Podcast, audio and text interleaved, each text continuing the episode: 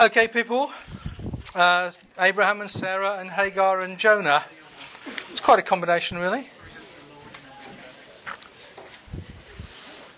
Uh, I'm on page 28 in the uh, course notes. Um, so I'm going to talk about uh, these stories. Uh, then um, I've picked out two or three of the, of the comments out of your postings that you might like to talk about with each other, and then I'll spend the last, the last bit of time um, where I haven't picked up the things out of the postings in the lecture now, uh, uh, looking and see if what other questions there are that it'd be good for me to pick up in that last bit of the class tonight. So approaches to the to interpreting to the interpreting that doesn't make sense, does it? Approaches to interpreting the story about Abraham, uh, Sarah, and Hagar. And what I've done on these two pages uh, is given you various kinds of ways that people have interpreted these stories um, to show how people have looked for different kinds of information in them. Uh, and I've illustrated these different approaches from different commentators for clarity. Uh, the commentators themselves do mix up um, the approaches. Uh, and uh, so what I want to be looking, what I want us to be aware of is to what extent the different writers get their material from the text, to what extent they get them from somewhere else, get it from somewhere else. What is it that helps them see things? What is it that helps them miss-see things? Uh, and the first two guys are guys who find in the text what are called paraenetic or hortatory material. Well, those are complicated words. Why do you need those words? Well, because what that means is examples of how to behave or how not to behave. Well, why don't you say that then? Okay. Uh, paraenesis means um, exhortation, and hortatory means exhortation, really. Um, so it's either telling you this is how you a story is telling you how you ought to live, um, or how you ought not to live. Um, Martin Luther, Abram and Sarai model how to act in faith how spouses take counsel together when their faith is tried, how to resolve disturbances in the family. They receive from Hagar the world's typical hostility. Hagar is puffed up and lording it over Sarai. Sarai's dealings with her are justified, though overdone. Abram and Sarai realize their mistake, but Hagar doesn't, though she is later an example in her response as God shows mercy to her. God fetches her back so that she can fulfill her vocation in domestic life. Tell it's a guy writing this, can't you? Calvin, Sarai departs from the word of God concerning the marriage order uh, by um, encouraging Abraham also to marry Hagar. Departs from the word of God concerning the marriage order in order to see the word of God fulfilled, God's promise. Um, somebody referred to Hagar as uh, Abraham's mistress. Uh, she isn't that. What, what um, Abraham is doing is, uh, is taking Hagar as a second wife, uh, which, uh, by the way, it's, it's often difficult to tell. Uh, I can't remember what, what the NRSV translation, for instance, um, how it puts it here. The, there's um, Hebrew doesn't have a word for wife. Or rather, it doesn't have a word. It does have a word for wife, and the Old Testament doesn't use it very often. Um, the, the word for a wife is somebody who is um, mastered, owned. Um, and so it's really rather encouraging that the, that the Old Testament doesn't use, doesn't use the word very often. Uh, so the, word, the technical words for a husband and a wife are, are a master, which is ba- Baal, as in the word Baal. The, the, the name of the god Baal means that he is the master. Um, Baal is then also the word for a husband. And uh, a woman who is married is a ba'ulah, is somebody who's mastered, somebody who's lauded, somebody who's owned, somebody who's sovereigned over. And it's then interesting that the Old Testament doesn't use those words very often. Normally, when it wants to talk about a husband, the, normally when you come across the word husband and wife in the Old Testament, it'll actually be the ordinary word man and woman. And it's easier to say, sometimes it, if it's her man, his woman, um, then uh, it's, uh, it's, it's, pretty explicit that it's talking about husband and a wife. Uh, sometimes it's difficult to be sure.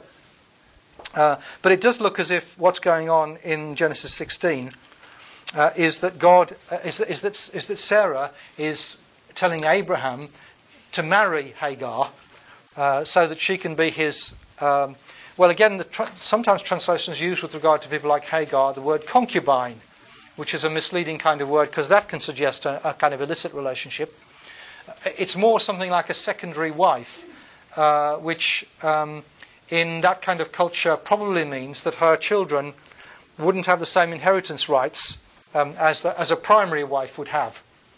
Um, so it's a, it's, a, it's, a, it's, a, it's a kind of a particular kind of polygamous relationship. Now we may not approve of that, but uh, don't think. I mean, and and the story, I think, by implication, it doesn't reckon that Abraham and Sarah are doing the right thing. But it doesn't think they're doing the. It's not for moral reasons of that kind. not because there's something illicit about the nature of the relationship between Abraham and Hagar. There's nothing illicit about it. It's as it were a proper relationship within the social context. Uh, what's wrong with it is that thing that Calvin is here talking about, about her, um, about Sarah deciding she better do something in order to make sure that God's promises get fulfilled, because they're obviously not going to get fulfilled. So Sarah better do something about it. So, um, Sarai departs from the word of God concerning the marriage order in order to see the word of God fulfilled, God's promise. Abram and Sarai thereby illustrate the ease with which we can use the wrong means to, to bring about the fulfillment of what is indeed God's will, and the ease with which we can be led astray by the people nearest to us. Abram rightly surrenders Hagar to Sarai, Sarai rightly disciplines her, and Hagar wrongly flees rather than acknowledging her fault. Now, what's striking? Now, well, one two things that are striking about those. The first is that Luther and Calvin are seeing quite different and sometimes contradictory um, lessons, as it were, exhortations out of the stories.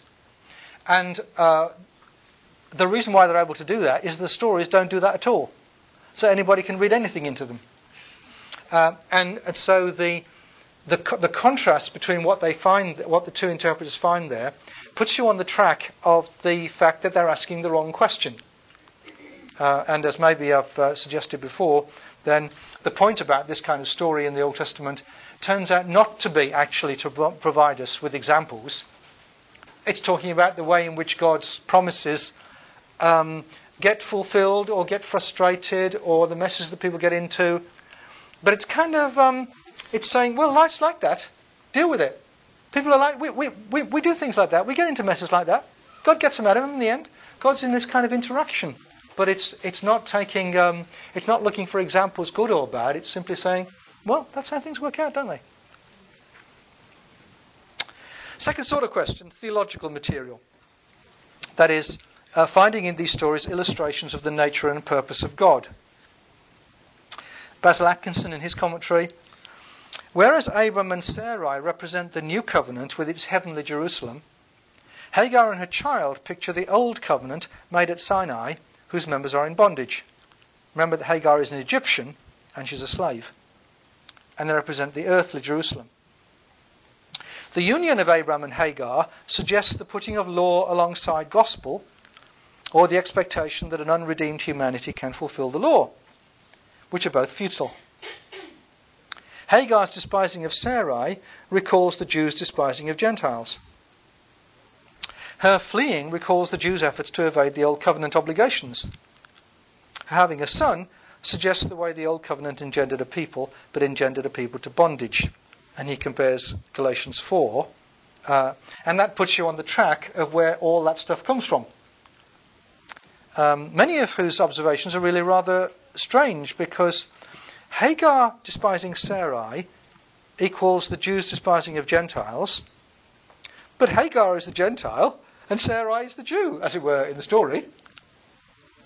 Uh, one or two of you raised the question of um, what Galatians did uh, with this Hagar story, um, and kudos to you for doing that.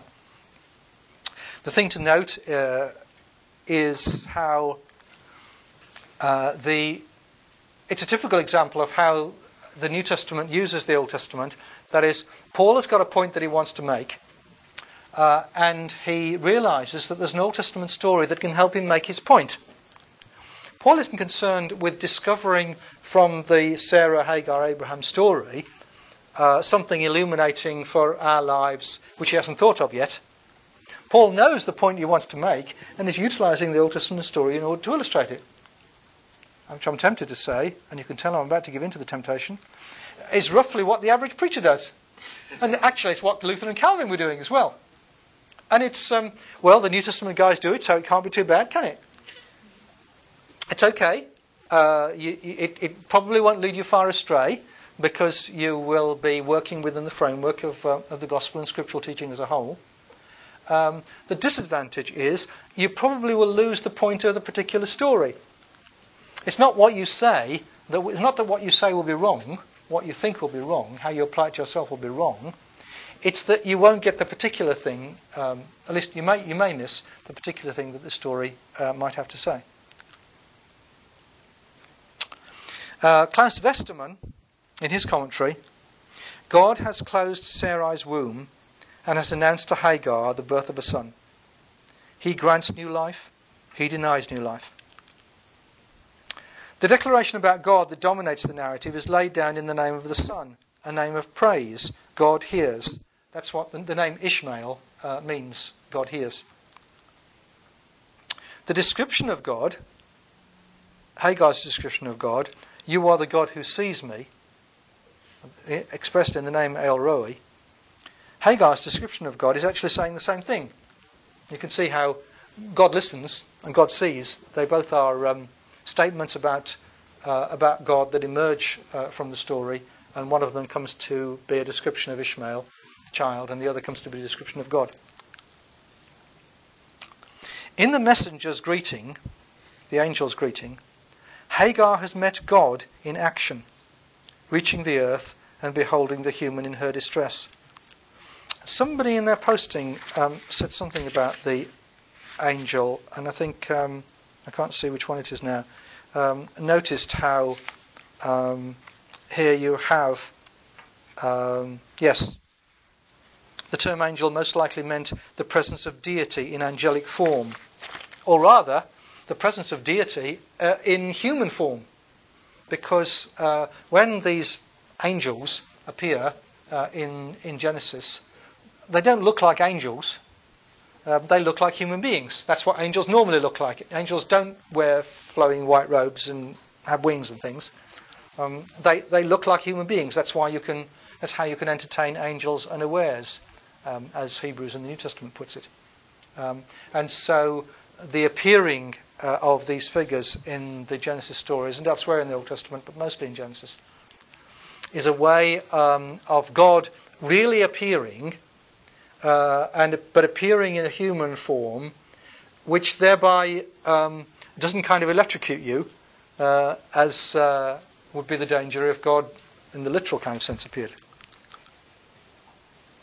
So Hagar has met God in action, reaching the earth, beholding the human in her distress. Uh, and Westermann compares Luke chapter 1, uh, Mary's saying, He has regarded the low estate of his handmaiden. Um, Westermann makes a comparison then between God appearing to Hagar and God appearing to Mary. And some of those things about the, uh, the positive side to God appearing to Hagar take something of the edge um, of the toughness of what God's doing with Hagar. Uh, somebody, well, I think more than one person, wondered how this Hagar story could be redemptive. Um, and I think that's kind of one of the answers that, um, that the way that God, God, actually relates to, to Hagar uh, has a redemptive side to it. see more of that in a minute.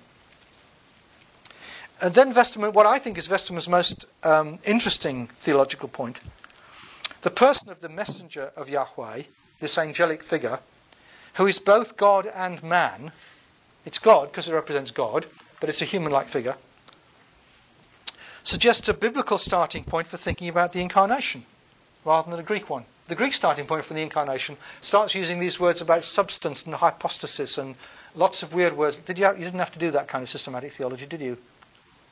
No, you were lucky, weren't you? Um, it's uh, because the, the thinking about the doctrine of the Trinity and the Incarnation that came into the creeds and the standard statements of faith and so on came out of Greek thinking. Uh, here's Westermann saying, why didn't you start instead from this capacity of God's to appear as a human being? What you've got in the, in the Incarnation is, is a, a kind of um, hyped up, uh, a, a bigger, more far reaching example of that let that provide you with a model for thinking about the incarnation. So there are two guys looking for theological material in the stories. On the next page, page 29, what I've called anthropological material, I don't mean in the sense of um, uh, anthropological, in the sense of doing um, uh, study of uh, different human communities and so on, but rather, as I put in the after the dash, um, anthropology in the sense of illustrations of what it can mean to be human. Um, and there's been a whole raft of uh, feminist uh, studies of the Sarah and Hagar stories um, that look to see what we learn about being human, and in particular, in particular, what uh, what we learn about being a woman uh, in those contexts, and possibly in ours too. First, Phyllis Trible, who was the original feminist interpreter uh, of the Old Testament, who, who, wrote a book called God and the Rhetoric of Sexuality, uh, but then wrote this other book called Texts of Terror, in which she looked at um, some of the troubling stories about women in the Old Testament. And she says in the preface that only because she'd written the first book, God and the Rhetoric of Sexuality, and discovered the positive things that you could um, see about women in places like Genesis 1 to 3 and the Song of Songs and Ruth and so on, had she got the kind of um, emotional capacity to go uh, and read some of these terrifying stories. Hagar is a fleeting yet haunting figure in Scripture. Her story depicts oppression in three familiar forms race, class, and sex. Hagar is one of the first people in Scripture to be used, abused, and rejected. All sorts of women who go through those experiences fi- uh, fi- themselves find their story in hers. She is also the first person in Scripture whom a divine messenger visits. First person in one of these angel type figures um, comes to see. She's the first woman to hear an annunciation. That is, the first uh, person to whom God comes and says she's going to have a baby. The only woman to receive a divine promise of descendants. And the first person who dares to name God when she says, El Roi, the God who sees me. Hagar is a theologian.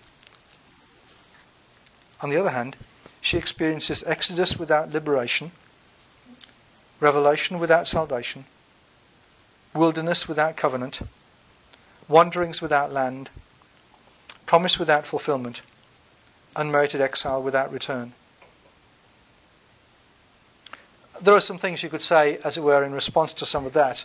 One of the points I think about God telling her to go back to Abram and Sarai that's worth uh, being aware of is would you rather be suffering uh, in the context of the people to whom the covenant belongs, where God is at work, or would you rather be on your own, not um, kind of oppressed by that, but outside of the story? Another way to put it would be to say, would you rather be Ruth or would you rather be Orpah? Um, and uh, as it were, if you're looking for the redemptive side to the way that God treats Hagar, then uh, urging her to stay with Abraham and Sarai for all the costs, in a strange kind of way, um, is uh, to invite. Is, well, is to invite her into the sphere of blessing rather than just to go back to Egypt. Who wants to go back to Egypt when, uh, when, when as it were, you could be with uh, Abram and Sarai? Uh, Trible is uh, an Anglo American uh, feminist. Elsa Tamez is a Mexican who is the principal, uh, the president of a seminary in Costa Rica. Hagar and her son belong to the marginalized. They complicate the history of salvation, upsetting God's magnificent plans for Abram and Sarai. But now she, they cannot be erased from it. She is surprised to find God coming near her, a slave. Can it be that I have come to see the one who sees me? The Jerusalem Bible translation. Is God really interested in a slave, an Egyptian, a woman? But she is the one who gives God a name. But Elsa Tamez adds, Women will never take as a norm any text that seems to sanction their submission. Uh, another feminist writer, on the other hand, any theory of revelation in Scripture that distinguishes one biblical text as revelatory from another that is not instead of dealing with the whole of Scripture as revelation, is creating as many problems as it seems to be solving. And then Renita Weems, who is an African American. For black women, the story of Hagar is a haunting one. It is a story of exploitation and persecution suffered by a slave woman at the hands of her mistress. It is a story we have read in our mother's eyes, those afternoons when they came home after a hard day's work as a domestic, and if not in our mother's eyes, it is our grandmother's and our great grandmother's. The similarity of our stories as black and white women in the USA to the stories of Hagar and Sarah warrants taking the enormous risk of opening up the deep festering wounds between us and beginning to explore the possibilities for divine healing. Um, one further uh, feminist anthropological bit of interpretation, not of these Hagar and Sarah stories, um, but of the stories of um, Abraham and Isaac uh, passing off their wife uh, as their sister which they do three times. You'd have thought that they would learn, really, perhaps. Um, and perhaps even more puzzling than, uh, than, than the idea of it happening three times is the Bible tells the story three times. I mean, couldn't it have told you once and then told you two other useful stories? What's going on here? Uh, Cheryl Exum suggests that the stories of a man passing off his wife as his sister illustrate issues about, about men's attitudes to their wives' sexuality. Um, it's a kind of compliment that some other guy fancies, uh, fancies your wife. It might be rather intriguing, the idea of your wife being taken into this other guy's bed. There are issues uh, about, about being men and women uh, that, are being, that are reflected in these stories. Uh, then, fourthly, political missiological material. Uh, Dr. Evelyn Reisacher from SIS um, preached on the Hagar story in chapel a year or two ago um, and talked about Hagar as a Palestinian woman, an ancestor of the Arab peoples. She's outside the chosen line. She's ill treated by the members of the chosen line, but God listens to her and reaches out to her, and she relates to God. Uh, and that's got political and missiological implications for you. A number of people in their postings asked the question, which I talked about a bit last week in, in, in referring to Ishmael, um, uh, about the uh, position, or in connection with the covenant, um, made, uh, saw uh, the, the potential uh, in thinking about contemporary relationships between um, European peoples and Arab peoples, uh, between, between Anglos and Arab peoples, between Christianity and Islam, and so on in these stories. Um, that there is a sense in which the Arab peoples as a whole and Islam as a religion uh, is something that issues from what's going on uh, in Genesis 16. That then about um, uh, the particular Genesis 16 stories. Um, over the page on page 30, the page that says um, the place of Hagar and Ishmael.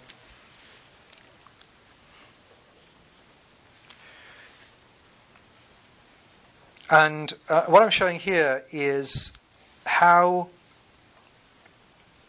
Oh, well, I'll tell you at the end. I'll do it. Then I'll say this is what I was showing here. There's a book by a Jewish scholar called Jonathan Magonet, uh, which is called either Bible Lives or Bible Lives.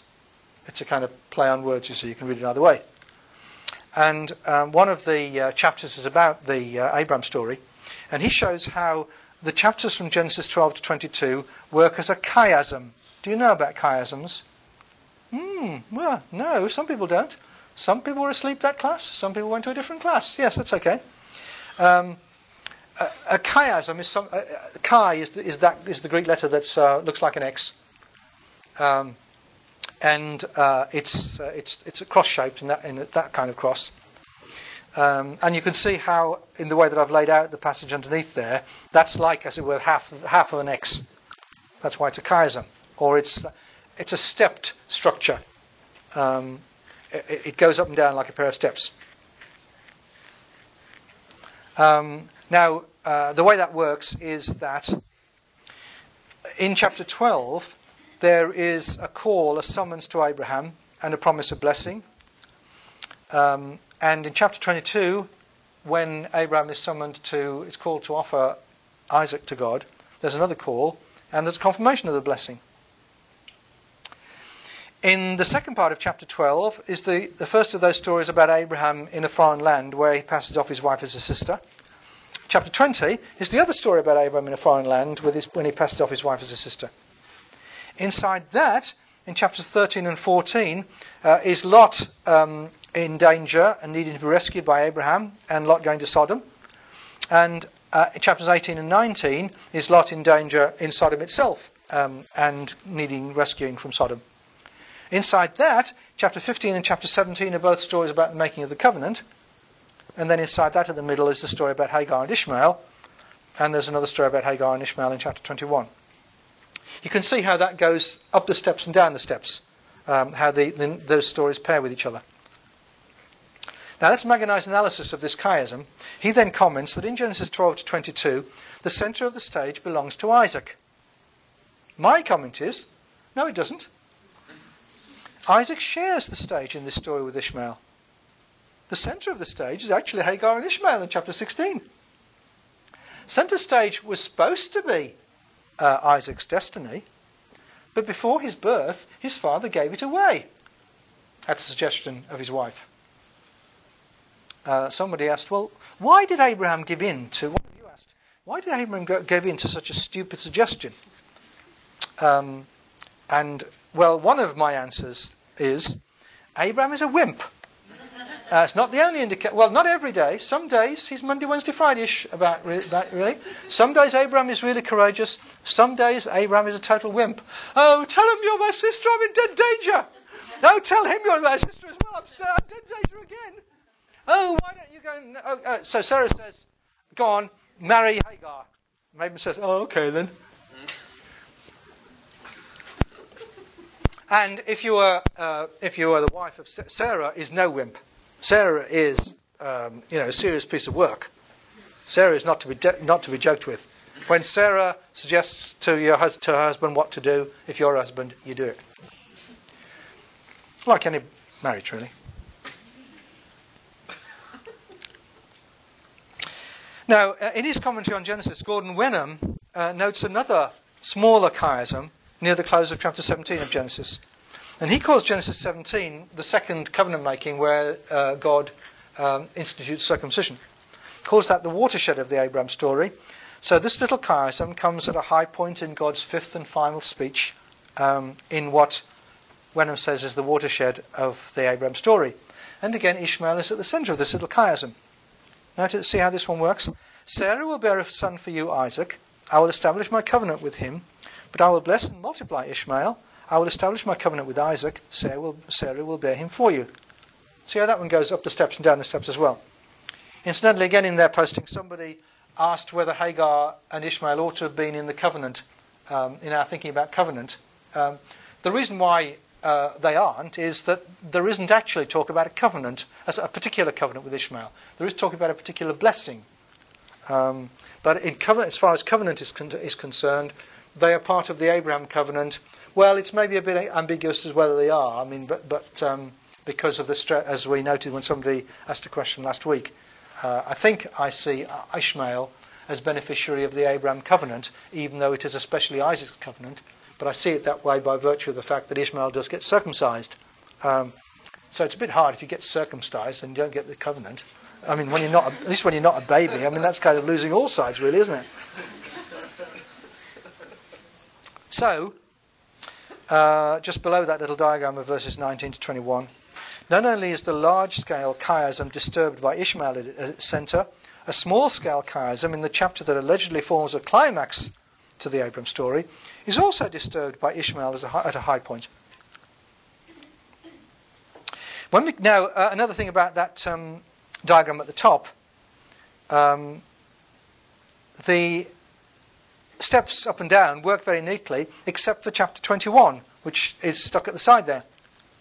It's almost as if this chiasm isn't allowed to finish before we've got two stories about Hagar and Ishmael, the same as we've got two about two of all the other kinds of stories. When you do come to that chapter 21, which kind of sticks out in terms of the chiasm, this is a, a further story that's dominated by Ishmael. It's also the chapter that relates Isaac's birth.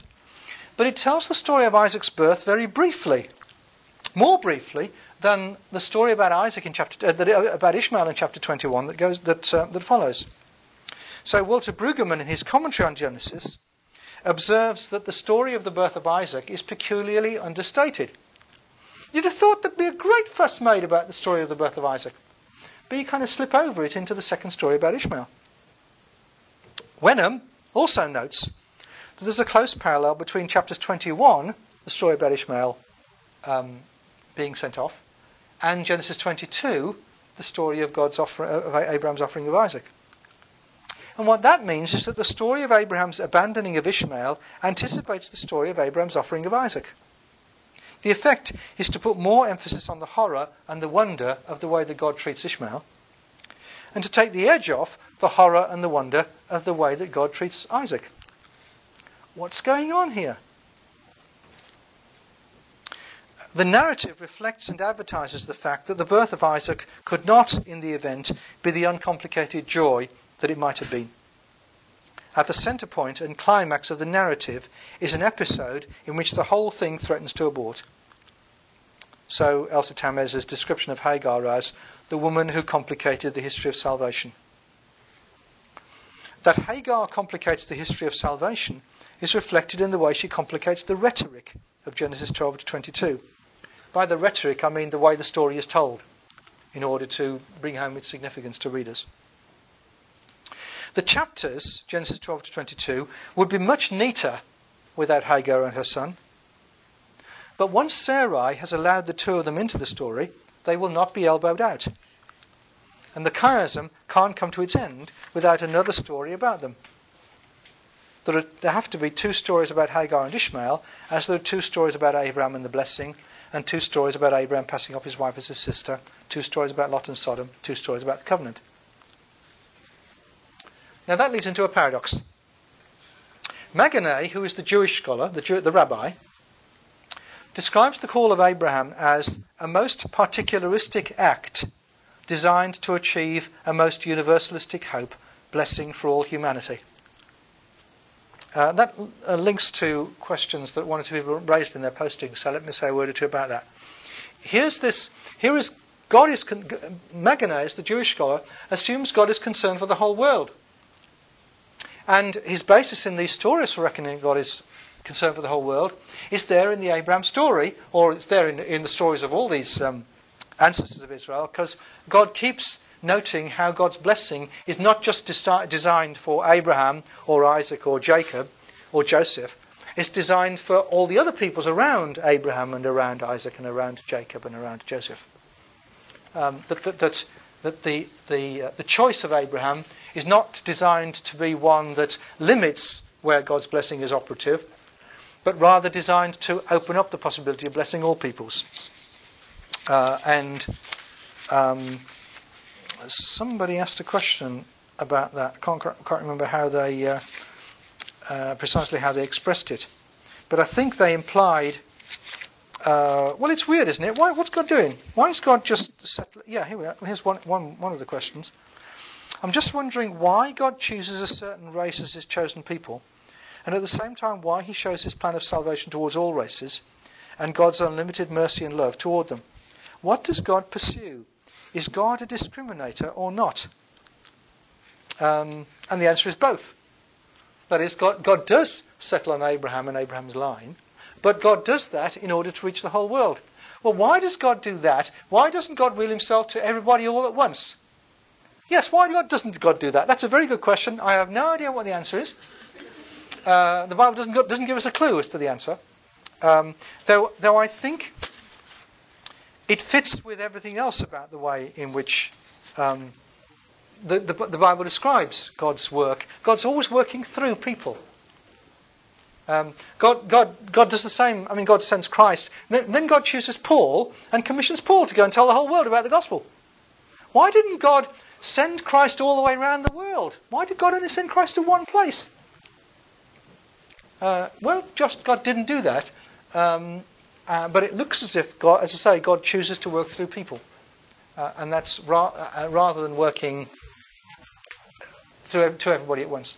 Uh, and the way in which God is at work through Abraham and Isaac and Jacob is the beginning um, of that um, way of working. That's assumed throughout the Old Testament. The reason why God chose Israel is not for Israel just to sit there enjoying the blessing, but it's for Israel to be an embodiment of what God does with the people so that the whole world says, I want that. So Magonet describes the call of Abraham as a most particularistic act. It's particular, it's just using Abraham, designed to achieve a most universalistic hope blessing for all humanity. What he doesn't notice, though, is that the very sharing of, t- of centre stage by Ishmael and Isaac expresses the same tension between particularism, going for Abraham in particular, and universality, being concerned about the whole world, the same tension as the words are promised to. Magonet's analysis doesn't recognise that. Now, you might have thought that the Christian interpreters, but perhaps you might say, be suspicious and say, well, he is Jewish. For all that talk about universalism, perhaps he really likes it that God focuses on the Jewish people. But then what's striking is that neither of the Christian interpreters, Brueggemann and, and Wenham, noticed that either. They might have been expected to see anything that points to an openness to people outside the ancestors of Israel, such as themselves. The fact that they don't do that maybe reflects the influence of the Christian Jewish appropriation of the narrative by New Testament writers like Paul, who were in a position to identify with Isaac and didn't need to identify with Ishmael. That's what Paul does in, in that passage in Galatians, you see. Paul invites his readers to identify with Isaac. It's all right for, for Paul to identify with Isaac, um, but it'd be more natural for the, most of the Galatians, and certainly for you and me, to identify with Ishmael. For more than one reason, readers, for more than one reason, Gentile readers may also want to identify with Ishmael, but they tend not to do so. Jewish and Christian exegetes have both missed a key feature of the text which would please them if they saw it, but the exegetical traditions of their respective confessions have made them unable to recognize it. I suggest. Um, so that uh, provides a hint to us of, uh, well, illustrates for us how both the way in which Scripture has been interpreted uh, helps us to interpret it, but it also easily narrows down our focus. So we can never afford to stop expecting that we're going to find some, that there's some new things there to discover, there's some richness we've not yet appreciated. Um, somebody said gloomily in their posting, there were many gloomy postings. I find it challenging on how to understand narrative parts of the Bible through understanding its role placement within the entire biblical text. Is it only through reading through years of reading the Bible, like Bobby Clinton, before we can understand it, especially since some of the text is so dense, contains such a lot of past historical information. Well, um, the good news is you'll carry on discovering things about the Bible all through your life. The even better news is I'll probably only be doing that for another 10 years if I'm lucky. You're going to be doing it for another 40 years, 50 years. Aren't you lucky? Because indeed, the, the process of, of understanding, you, you, you never reach a point when you say, okay, I understand it now. Even more than is the case that a decent literary critical kind of guy, uh, when they've read Hamlet n times, um, or when they've been and watched Hamlet n times, they don't then say, oh, well, I've got, I'm not going to bother with that again. You keep discovering new things. Um, so uh, the, the person who sees Hamlet a first time will get some things. The person who reads a poem a first time will get some things. The person who reads a story in scripture will get some things. But because you don't get everything, then um, don't assume that therefore the beginning was uh, was useless. One of my friends um, uh, has been seeing the same therapist for, uh, I guess, half a dozen years probably, um, and um, I've only ever thought about the relationship from, from her angle, but I'm now thinking about it from his angle. Um, half a dozen years, he's been getting to know that person. And every time, every session, uh, I guess, he's discovering new things about that person. Uh, likewise, in a friendship or a marriage. Um, you're still you're still discovering things. This woman that I've been married to all the years, I, you know, I'll just discovered something else about her. This man that I've been married to all these years. You, you keep discovering things. Uh, and that's the nature of a relationship. That doesn't make you say at the beginning, "Oh dear, I don't understand this person at all." Well, it may make you say that. Well, no. You probably think you do understand them. Um, same as is the case with us in the Bible. We so don't think you totally understand it, but don't be depressed about what you don't understand. There's always new things to discover. And ways in which, again, looking at a text, in this case, through somebody else's eyes, helps you to see things you haven't seen before. Um, I think I will stop there. Yeah, for a minute. Have you talk with each other. And I suggest what you do is uh, let me suggest three of the questions out of the postings that you might talk with each other about. But if you want to talk about your own questions, that's fine. But if, as I say, if you kind of haven't got uh, ideas about where to start from your own questions, then talk about these. With regard um, uh, to this uh, Abraham, uh, Sarah, Hagar stories, why is Jonah such a simpering? I'm sorry, no, no, it's Jonah. Beg your pardon. Uh, how can I explain the story of Hagar in a way that, that, that is redemptive? Redemption seems to be an important narrative that I like to see in all the ways God works, and in this case, I feel no resolution. Maybe I'm asking the wrong question. Um, and then um, about the Jonah stories, uh, about the Jonah story. Well, the beginning of that one was why is Jonah such a simpering moron? More importantly, how and when am I like that? Because I'm sure I am.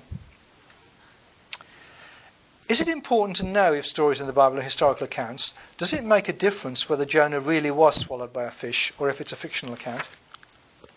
And um, I wonder how to interpret the statement, God changed his mind. Is this a figure of speech or should it be taken literally? Uh, yeah, talk about those with each other for five minutes, or if you want to talk about other aspects of the stories, then do. Okay? Go.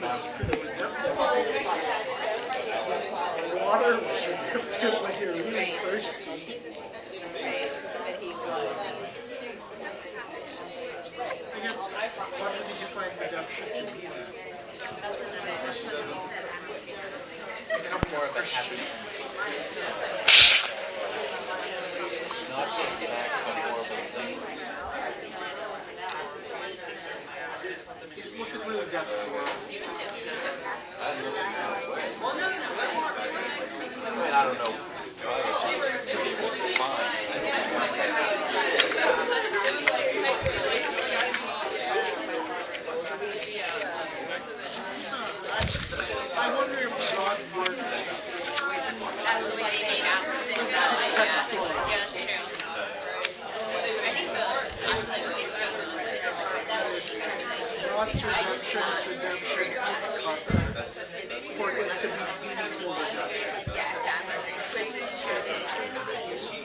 so for example, I wondered how much, how people would be forcibly free from slavery. That is, I'm just thinking of like the Philippines right now. Uh, it's very common for people to have AIDS for a year or two. And they're not driven, no, we need to be free from this. No, that's the pattern, that's a culture. And it's seen as a way of helping people.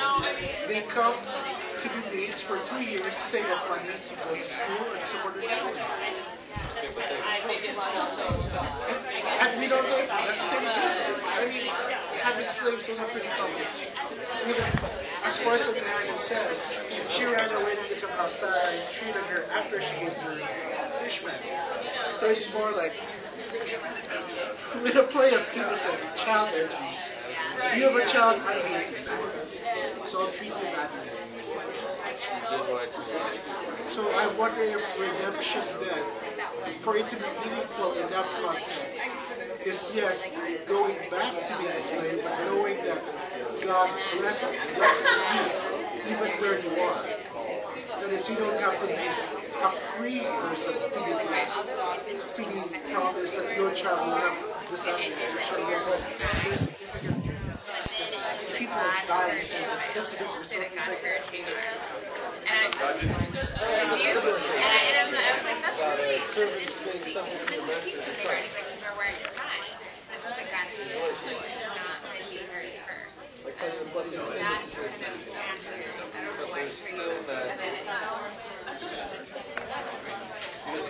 it seems like why should we fight against such things? Why don't we just sit back and let that happen? That's my concern. I wonder if that, I wonder if that's where we have the conscious decision how we tribal states. Because slavery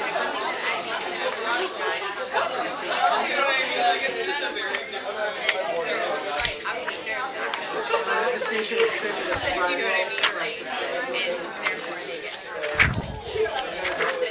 it's not a denial of action that is, a of we should not act against it, but it's the understanding that yes, even within a sin designation, God can still be redemptive. And redemptive does not necessarily mean that it needs to be it needs to be so dramatic that it means the destruction of the sinful system. Not to validate the sinful system, but to say that uh, God can work even within the sinful system. Yes. I don't know where I'm going with this. But I guess it's trying to find a tension between yes, God can be redemptive in a simple situation, saying we're not condoning a simple situation, so we should say work towards redeeming the whole situation. Yes. So it's a is a belief, I guess. There is yeah, there is redemption. But there in some sense, with the vision of the eschaton, there's still a working towards whole Ah, But that's true.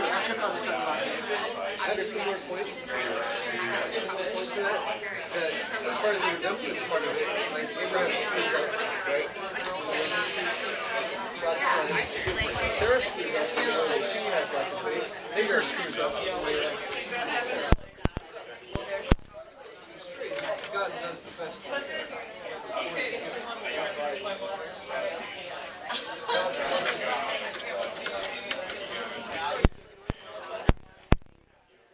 He was testing that earlier. Now he's doing it. God can't do anything better than He's choosing to limit himself. Okay. Now you're coming over to us. Oh, don't say that. Okay, okay, okay, you've had it. Uh, I'll say something about the uh, about Jonah and history, um, and uh, well, let me just make a see, uh, make one to comment blah, about that business about Hagar being this Hagar story being redemptive. Um, here's another bit of resurrection story.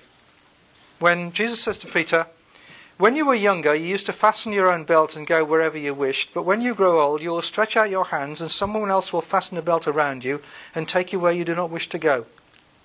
He said this to indicate the kind of death by which he would glorify God. After this, he said to him, Follow me. Oh, thanks. I mean, there's nothing redemptive about that. Peter, you're going to be crucified. Follow me. Um, and yet, somehow, to be uh, to be embraced within the arms of God's purpose uh, for Hagar or for Peter. Um, that's the redemptive aspect to it. I'm not sure. That's the redemptive aspect to it, isn't it? Um, and the fact that you are embraced within that within that makes it possible to to face the tough things that happen uh, in a way that you might not otherwise be able to do. Uh, was Jonah simpering whatever it was? Um, just um, a couple of other things from the postings which were neat. Does, did Jonah use sleep as another way of hiding from God? That's a good observation. Did Jonah have anger issues? I can see you'd like to get Jonah into the therapy. That would be really great, wouldn't it? Have Jonah, Jonah in the in the counselling room. In between those two comments, how did the sailors cast lots during the storm? that was a clever question. That's arguably more difficult than getting swallowed by a whale, probably. um,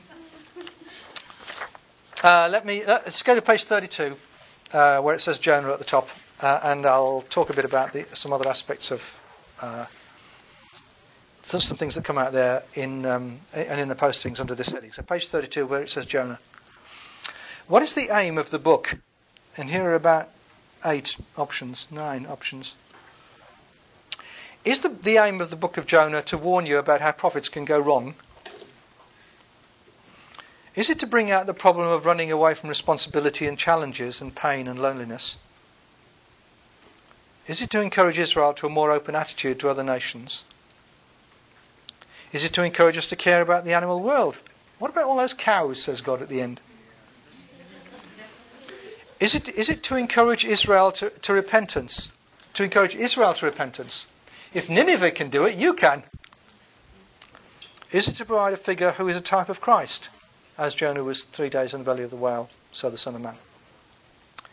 Is it to assure us that God can have a change of mind? Um, let me say a couple of things about that as people raised it in their, in their postings. Uh, and somebody made a link with open theism. It seems to me that the way that the Bible talks about God having a change of mind, and in general the way it talks about God, means that neither classical theism nor open theism are scriptural. Are you nodding? That's good. I got a nod from somebody. In a minute, I'll get a hallelujah or an amen. I've been in your class for too long. Oh, so all these things you I'm saying, you've heard me say before. How boring. um, because both open theism and classical theism are philosophical constructs that come from outside of Scripture. Uh, and both of them can find some support in Scripture, but both of them, both of them, there are other things in Scripture that they can't cope with. Um, now, uh, the the Scriptures make it clear, it seems to me, that God can know about the future. Open theism says that's impossible because the future doesn't exist yet. Well, tough, I say, because um, the Bible seems to describe God that way. On the other hand, um, classical theism says, oh no, God couldn't have a change of mind. Uh, but the Bible keeps saying that God has a change of mind. So there must be something wrong, I think, with the set of assumptions, why, why it causes disquiet to talk about God having a change of mind. It's not a sign of weakness to have a change of mind. Uh, it's, uh, it doesn't mean that God is inconsistent. Um, and so, try to, let's try to take the all of the witness to Scripture of Scripture to who God is, and not narrow it down to what one philosophy or another philosophy um, says is possible. Is Jonah there to show us how to recognize God's rescue? Um, for instance, when a large, you see, people think that being swallowed by a whale is a problem. Actually, being swallowed by a whale is a solution. Because when, when Jonah is in the whale and he's praying, God inside the whale does not, Jo- Jonah inside the whale does not say, Oh Lord, please rescue me from this whale. I know it doesn't say whale, it's a big fish, but forgive me. Um, what Jonah says inside the big fish is, Oh, thank you for rescuing me and putting me inside this fish. Because this is the way in which Job avoids drowning and does end up back on dry land. Um, but you might well not realize when you're swallowed by a big fish that that's God, God's way of rescuing you. Um, is the aim of the book to make us think? No, the ending. End, the book ends with a question mark. That's no way to end a book. Just like Mark's gospel, I nearly, I should have, I nearly did, and I should perhaps have done, read Mark's account of the resurrection story, which ends up with, so, so God, so, so Jesus tells the women to go and tell the disciples about that he's alive, um, and, and they don't tell anybody because they're afraid. That's no way to end a gospel. So lots of people added extra endings in order to make it end properly. But God, God likes to make you think. God may even approve of seminaries. Know it may seem to be unlikely. Well, God, I mean, sure, obviously God approves of the School of Psychology, but God may even approve of the School of Theology if it makes you ask questions. No, it would, be, it would be foolish to say that only one of those um, uh, possibilities is the aim of the book of Jonah. And if you've got to decide on, if you, if you, if you reckon you've got to decide on the aim of a book, then you miss out hugely. Because all those things um, are either are there in the book or are possible implications of the book. Now, some people think Jonah is a historical story. Some people think it's a parable. How are we to decide which it is, and does it matter? Well, here's one thing. Somebody said in their postings that when Jesus um, is telling parables, it it, it's, it's a cheat to say it's like Jesus telling parables, because when Jesus tells parables, it, he makes it very obvious that he's telling parables. Actually, he doesn't. Sometimes he does. Sometimes he says, I'm about to tell you a parable. Uh, but um, when Jesus says, there was a man who had two sons. The younger man said to his father, Father, give me the share of the property. He doesn't start off the parable of the prodigal son by saying it's a parable. Um, and then the next chapter of uh, Luke, Jesus said to his disciples, There was a rich man who had a manager, and charges were brought to him that the man was squandering his property. And you don't know, Jesus doesn't say that's a parable. Later in the same chapter. There was a rich man who was dressed in purple and fine linen, who feasted sumptuously every day, and at his gate lay a poor man named Lazarus, covered with sore. Doesn't tell you that it was a parable. So, how do you know that these stories are parables? Well, here are some features of these parable stories in Luke. They're formulaic and neat and self-contained. Um, they, they, they, for instance, it's common that the debtors in the middle of these parables, there are three debtors who come back and um, uh, are told how much to uh, to pay. In in England, we sell we tell stories about an Englishman, an Irishman, and a Scotsman. You know, there are ways of telling stories. There are formulae for stories. Second thing about a parable is it leaves the listener put on the spot. You take a risk when you listen to a parable, because at the end it kicks you. Third thing about parables is that they tend to be funny or ironic. And the fourth thing is that they're larger than life. All those three parables are larger than life. Now, Luke as a whole is not formulaic, it's not ironic, and it's not larger than life, except on the vast scale. I mean, it's telling you, it's giving this huge meta narrative, and it's telling you about Jesus rising from the dead. But, but much of the way through, it's, it's kind of everyday. The parables, then, are fictions that are set in the context of a historical story. They're supportive of the historical story and they're supported by it. The parables support the historical story because they give you pictures of what it's, uh, illustrations of what it's about. But they're supported by it because if you hadn't got the historical story, the parables would be floating around and you wouldn't know what the real historical truth was. You wouldn't, again, know what the gospel was. Now, what I suggest to you that all that um, helps one to see why Jonah uh, is a parable and why that's okay. Um, Jonah is also a story that puts the listener on the to- on the spot. Uh, Jonah is also funny uh, and or ironic. Jonah is also larger than life. Um, and and Jonah can, as it were, survive as a parabolic story if it's the case that the basic Old Testament story, the story of the Exodus and the conquest of the land and the division of the kingdoms and the exile, is basically is, is basically a historical story. Uh, Jonah, of course, himself appears in that historical story. Uh, so the Jonah, the, the book of Jonah, is a kind of spin-off from a paragraph within the books of Kings. Um, it doesn't need to be historical for its story to be to work. If the basic Old Testament story wasn't historical, then the Jonah story wouldn't work. In the same way as if the Gospels weren't historical, then the parables wouldn't work.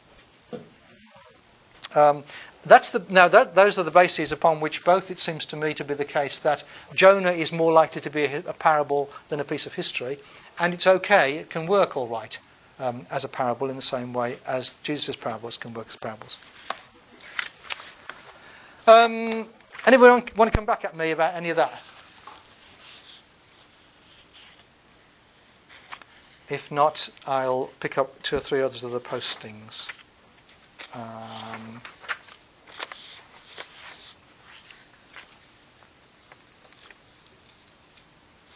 this is interesting. Um, I'm very uncomfortable with using language like right and wrong interpretations of Scripture. Why should we answer questions of what is a right interpretation and what is a wrong interpretation? Why, why can't we use language of better and not so great interpretations?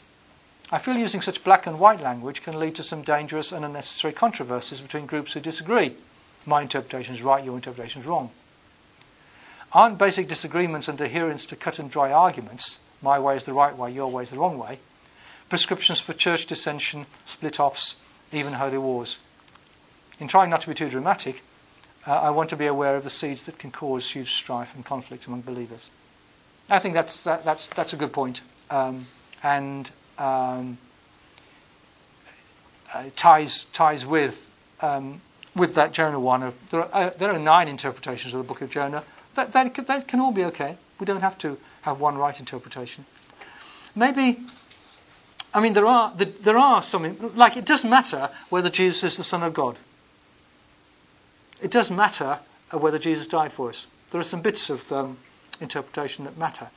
Um, and so usually Christians have distinguished between central things, which were the kind of things that you would split a church over, and more peripheral things that you wouldn't. Um, now, most of you are US citizens, and therefore you believe in ch- splitting churches. Uh, and that's something God has blessed. Uh, just as when churches split in Acts, God blessed it. Um, but uh, you, it, it's, it's a good idea to think once, twice, three, five, eight, and nine times before concluding that this issue is such a big issue, such a central issue, um, that uh, we ought to split the church over it. Um, here's a, another, well, a, a, very long one, but it's uh, some, that's, um, yeah, I'm going to read it anyway. I feel like the old li- literal versus figurative debate should have been settled for me by now, but honestly, I think I still have questions. I've been involved in Christian communities that believe that Jonah was literally swallowed by a fish. I've been involved in Christian communities that believe Jonah was not a historical person but is a fictitious mythical story meant to illustrate truth. Fact versus myth, literal versus metaphorical. Part of me doesn't care, honestly. God could certainly create a fish that could swallow a person. Why not? My experience with the God of the Bible, who is miraculous and creative and omnipotent, leads me to believe that God could certainly have done that. It literally could have happened. There's also the part of me, the ex English teacher part of me, who knows and loves the value of metaphor, myth, and story. That knows something doesn't have to be factual to be true. That could believe the story of Jonah is true in the way that poetry is true. That knows our modern concept of history can't be projected back to the time when the book of Jonah was written. I think that's a slightly different point, but it's worth bearing in mind. Um, I don't think it's. I don't think that's very relevant actually to Jonah, but it is the case that the way in which you go about writing history in the ancient world is very different from the way that you go about writing history in the modern world. Um, and I assume that what God would have inspired in the Old Testament or the New Testament is a really great example of the kind of history writing they'd have done in that culture not an example of the kind of history writing that you'd have done 2,000 years later in a different culture. Uh, and, that would, and that would be quite happy, uh, history writing in the ancient world, to be run, running together more factual material and more fictional material. Believing the story of Jonah or Adam and Eve or the miracles of Jesus to be historically true certainly doesn't win you the respect of academics if that's what you're looking for. There is definitely a part of me that is uncomfortable fighting for a literal reading of the Bible. At the same time, it seems like many people who wave the it's myth, story, fiction, poetry flag do so as a move to escape the notion of biblical authority. That's true, but it doesn't work actually, because, yeah, uh, for the Hans Frei kind of reasons. It can be a way to escape the transformation that follows an encounter with the miraculous wild God of the impossible. That's good, isn't it? Saying it's fictional can be a way of escaping the transformation that follows an encounter with a miraculous wild God of the impossible. I wonder if God seems safer and more palatable if the stories in the Bible are mythical. So I resist fully embracing that approach to biblical interpretation. When I've been surrounded by Christian communities that believe that the miracles of Jesus literally happened, I've seen miracles happen. When I've been in a Christian community that believes the miracles of Jesus were metaphorical, like the loaves and fishes are actually a story about the power of unity and community, or illustrates God's care for us, in those communities miracles don't happen. I don't see the God who reveals his love in supernatural and transformative ways. So that's a bit of a tangent, but it's a good tangent, my comment. But I really have seen some of the practical implications of where we fall on the literal figurative debate and the questions about how we interpret narrative.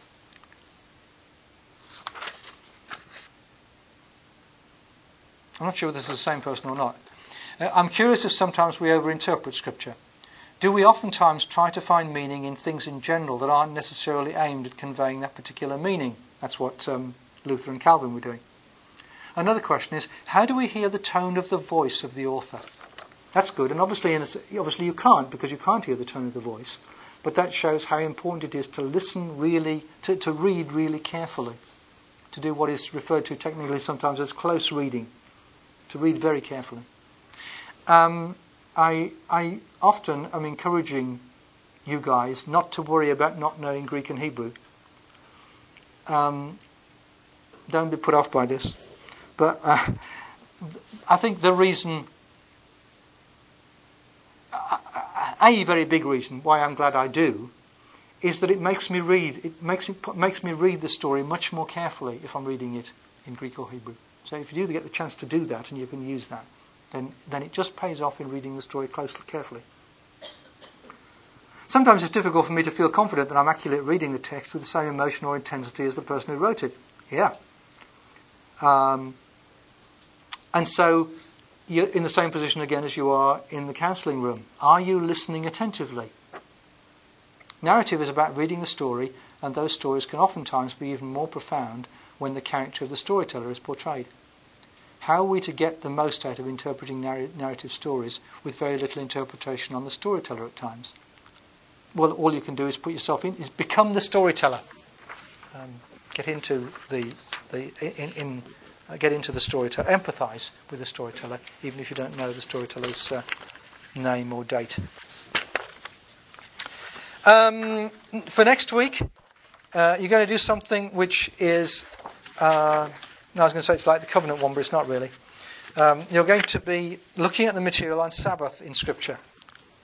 So look up the occurrences of, uh, of Sabbath. Um, there aren't as many as you might have thought. Uh, and ask, what does the Sabbath mean in the different contexts in which it's mentioned? What is its purpose? What is its function? Each, t- each passage it, passage it comes. And then, in light of that, what might be the significance of Sabbath in your context. Supposing you find 10 significances of Sabbath in Scripture. Maybe one of them is the one that's most significant for us, but maybe uh, you need rather to do a jump to, well, if that's what Sabbath meant in that context, in that context, in that context, uh, let me think about our context and ask what Sabbath might mean uh, in our context. Um, and we will look at that, amongst other things, next Monday. Okay? Goodbye.